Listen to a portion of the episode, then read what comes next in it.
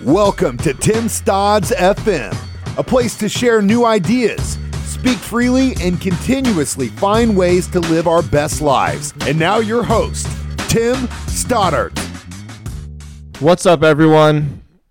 My name is Tim Stoddard. Welcome to Tim Stodd's FM. Thank you so much for joining me. Today is March 5th, 2018. I hope everyone had a fantastic weekend. We did some juicing this morning and we spilled some beet juice on the counter and it stained the counter. I had no idea that beets could stain like kitchen counters. It's unbelievable. I scrubbed it over and over again. I can't get this like red hue off my countertop. But I'll get it, don't worry. It just requires a little bit of elbow grease. Yeah, I had a pretty good weekend. I watched Mad Men. I've already seen the entire series of Mad Men, and uh, Don Draper is one of my all-time favorite TV characters. And my fiance got really into it, and we just finished up season three last night. So things are getting pretty crazy. Things are getting real. Don Draper is a mad. He's a maniac. I almost said he's a madman, but I thought that would be too cliche. All right, let's get right to it. Today's episode is brought to you by Bright Cellars. Go to brightcellars.com. Discover your wine experience. Bright Cellars is the monthly wine club that matches you with wine that you'll love. Take your taste palette quiz to see your personalized matches. Sounds pretty sweet to me. You take a quiz, you view your matches, and then you get boxes of wine every month. I mean, seems like a really cool service. Brightcellars.com. Check it out. So let's get right into it. We got some great stories for you today. We're going to start off with a story about Harvard's endowment. Turns out Harvard's endowment is a little smaller than usual. I say we blame it on the tomato, the sugar, and the eucalyptus profitability in Brazil. So Harvard University gets cocky, loses $1 billion. Harvard is very, very well endowed. Driven largely by alumni donations, the elite private college maintains a fund of approximately $37.1 billion. Oh my God. For reference, that's more than six times the size of one of Silicon Valley's biggest venture capital firms, Accel Partners. Like any other large fund, Harvard has finance managers who are tasked with investing this capital in smart, in smart, responsible ways. But recently, this hasn't worked too well for the old Ivy. So I know what you're thinking. What's an endowment? Well, first, let's do a quick primer on endowments. Simply put, an endowment is a fund created by public and private universities from the donations they receive. Each year, 4 to 5% of endowment is withdrawn to fund things like financial aid programs, professorships, and new buildings. The rest of the fund, which in Harvard's case amounts to billions of dollars, and is invested as a way to generate a permanent source of income. Many universities prefer to play it safe and invest their endowments long term in index funds, which match or track parts of a market index like the S&P. But Harvard's financial geniuses thought they had a better idea. Look, guys, I got three words for you Brazilian tomato farms. In the wake of the Great Recession, Harvard's endowment fund suffered huge losses and set out to diversify its portfolio. Their grand solution investing in tomato, sugar, and eucalyptus farms in the impoverished but then growing northeastern reaches of Brazil. According to Bloomberg, Harvard's brightest minds thought the farmers' profits could outstrip those of conventional stocks and bonds. Well, they were wrong. It didn't work out, and last year, Harvard reported a $1.1 billion decrease in the value of its natural resources portfolio. It's still the biggest, but not the baddest. One thing Harvard's risky investment strategies have earned them the worst average return of any Ivy League endowment fund. Over the past 10 years, the school has eked out a 4.4 return. nearly half of that of MIT, and less than the composite average of 809 U.S. colleges. I thought these guys are supposed to be smart. So listen to this. Despite their poor performance, they paid out in excess of $240 million to their endowment fund managers between 2010 and 2014, some of whom earned as much as $13 million per year.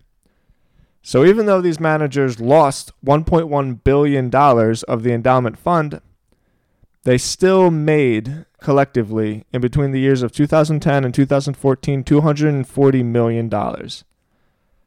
How do I get that job? Our second story South Korea reduces its work week to 52 hours. This week, South Korea passed a bill to reduce the country's maximum work week from 68 hours to 52. My goodness, 68 hours. Well, I bet America is not far behind.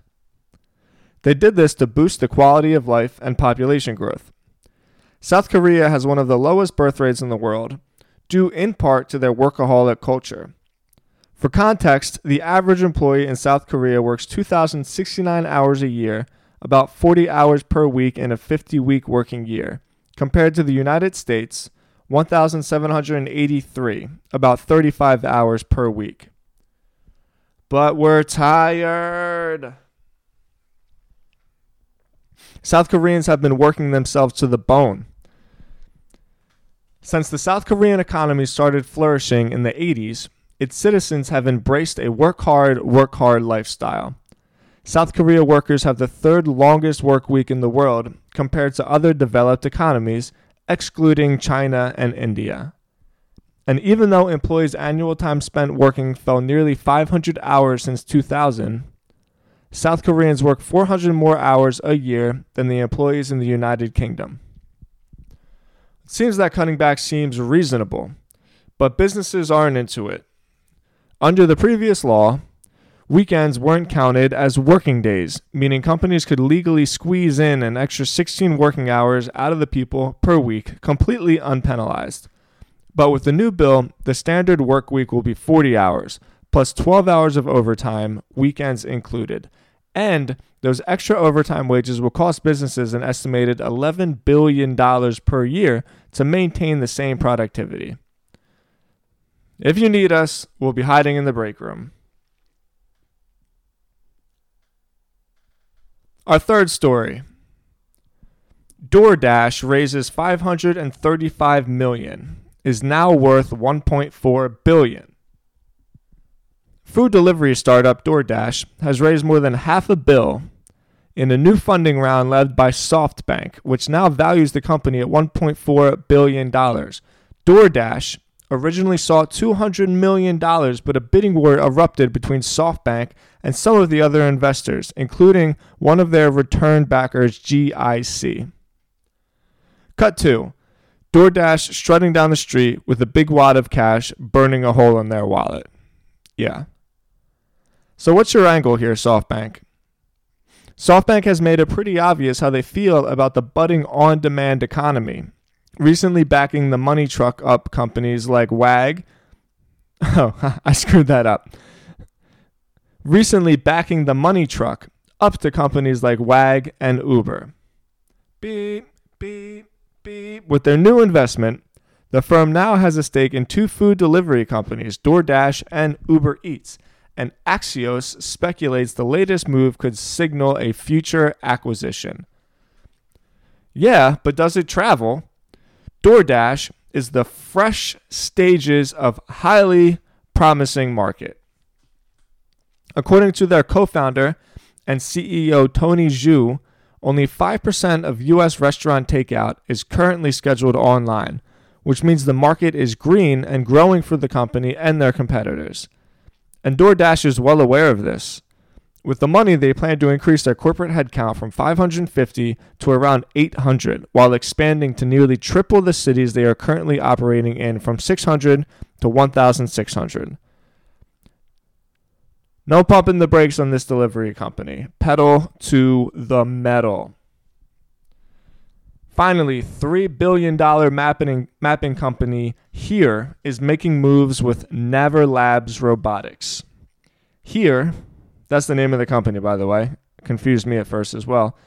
Here, the massive 33 year old map tech platform no one's heard of has agreed to a robotics partnership with Naver Labs to expand their autonomous indoor mapping coverage using 3D technology. Naver Labs specializes in image recognition robots and indoor mapping technology. Great. So, another way that robots are going to take over the world. Anyway, which here plans to use to generate and update the maps on their platform automatically and ultimately sell those maps to companies developing autonomous tech. What's the deal with here? Previously owned by Nokia, the mapping and location services company sold for $2.8 billion to Audi, BMW, and Daimler Car Consortium in 2015.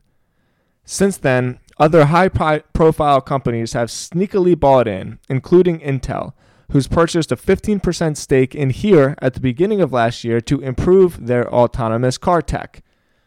And now, here we are. Naver Labs 3D indoor mapping robot will collect data using laser scanners and cameras that will then upload to Here's platform, while another Naver Labs droid named Around will roam the given area to keep information current.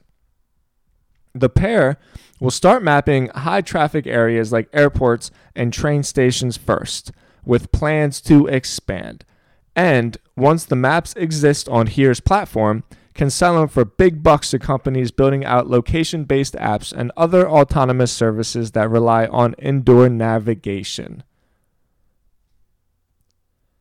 Whew. All right, let's get into some shower thoughts. One, the floor is lava if you go deep enough.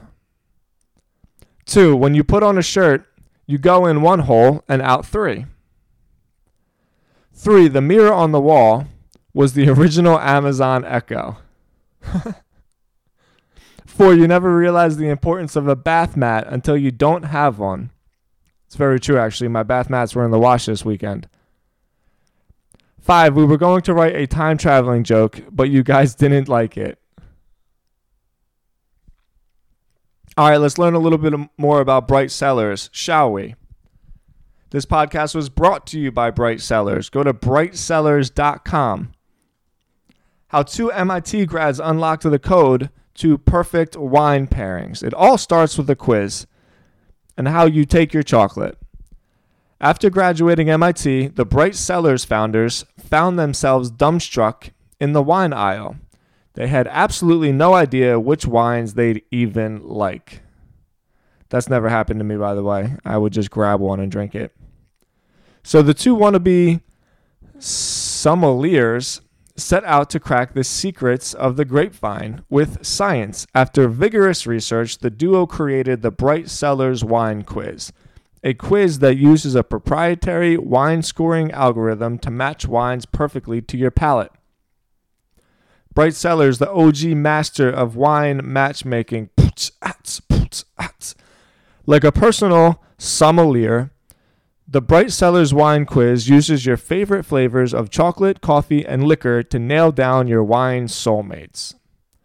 Each month, you get four bottles of hand selected wine tailored to your specific tastes. And Bright Cellars has so much confidence in their scientific method that if a bottle doesn't trickle your taste buds, they'll send you a free replacement in your next shipment. Curious which wines are your perfect match? Take the quiz and see for yourself. Readers of The Hustle get 50% off their first order. You can find the link to that at the show notes or you can go to thehustle.co slash daily. That's all we got for today's episode. If you have any questions, feel free to reach me directly at tim at stodsy.com. You can go to timstods.com and fill out a contact form. I always reply. Thank you so much for your time and your attention. Thank you for all the kind words and the compliments I've been getting on my podcasts, and I shall talk to you later. Peace out. Hey guys, it's me. It's Tim. One last time before we wrap up, just wanted to say thank you for tuning into the podcast. Please subscribe on iTunes. Please leave me an honest rating. Please follow me on Spotify. It's the best thing you can do to support the show. If you want to find out more, go to timstods.com. Feel free to fill out the contact form to reach out to me personally. I always respond. I appreciate you guys so much. I'll talk to you tomorrow. Have a good one.